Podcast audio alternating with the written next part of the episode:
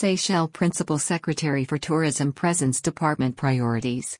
Stepping into her new role as Seychelles Principal Secretary for Tourism, Mrs. Sharon Francis met with local press partners at Botanical House on Wednesday, June 30, to present the department's priorities for the tourism industry and to discuss the changes in the department and its functioning.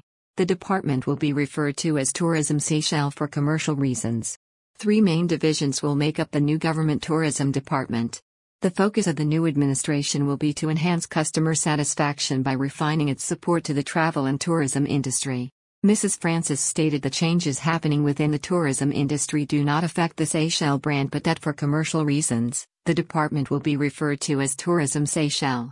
Presenting the most pertinent changes, the principal secretary noted that aside from her secretariat, which would be responsible for PR and communications and international cooperation, the tourism department would consist of three main divisions.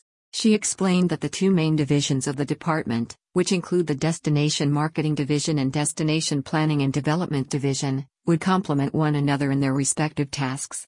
Giving an insight of priorities the new department would be focusing on, Mrs. Francis stated that all plans are being made considering the difficult period the industry is facing.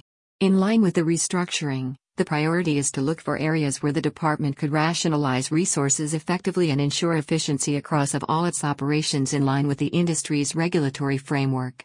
The focus of the new administration will be to enhance customer satisfaction by refining its support to the industry through training and other programs to help improve service standards. Another area of attention will be addressing the gaps in existing tourism policies or strategies.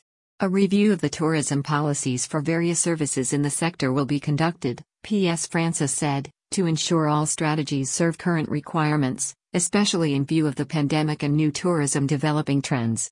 According to Mrs. Francis, this is important to facilitate diversification of our product offerings. In view of the department's commitment to enhance the customer experience, the PS for Tourism stated that the department will undertake an inventory of the facilities and services provided to tourists in Seychelles, especially in terms of attractions, sites, and experiences. This exercise will be conducted in collaboration with various stakeholders and would ascertain the availability and quality of the tourist facilities and services.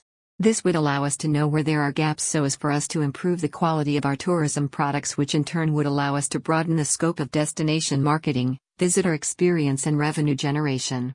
This would also help us identify potential areas for growth of service offered to visitors and help us better channel investment into the industry. Presenting a critical area of concern, Mrs. Francis advised that an assessment will be undertaken to understand the key human resources issues facing the tourism sector in Seychelles. The department will be working in close collaboration with relevant ministry to identify the cause of the high staff turnover and low productivity with a view to formulate corrective measures.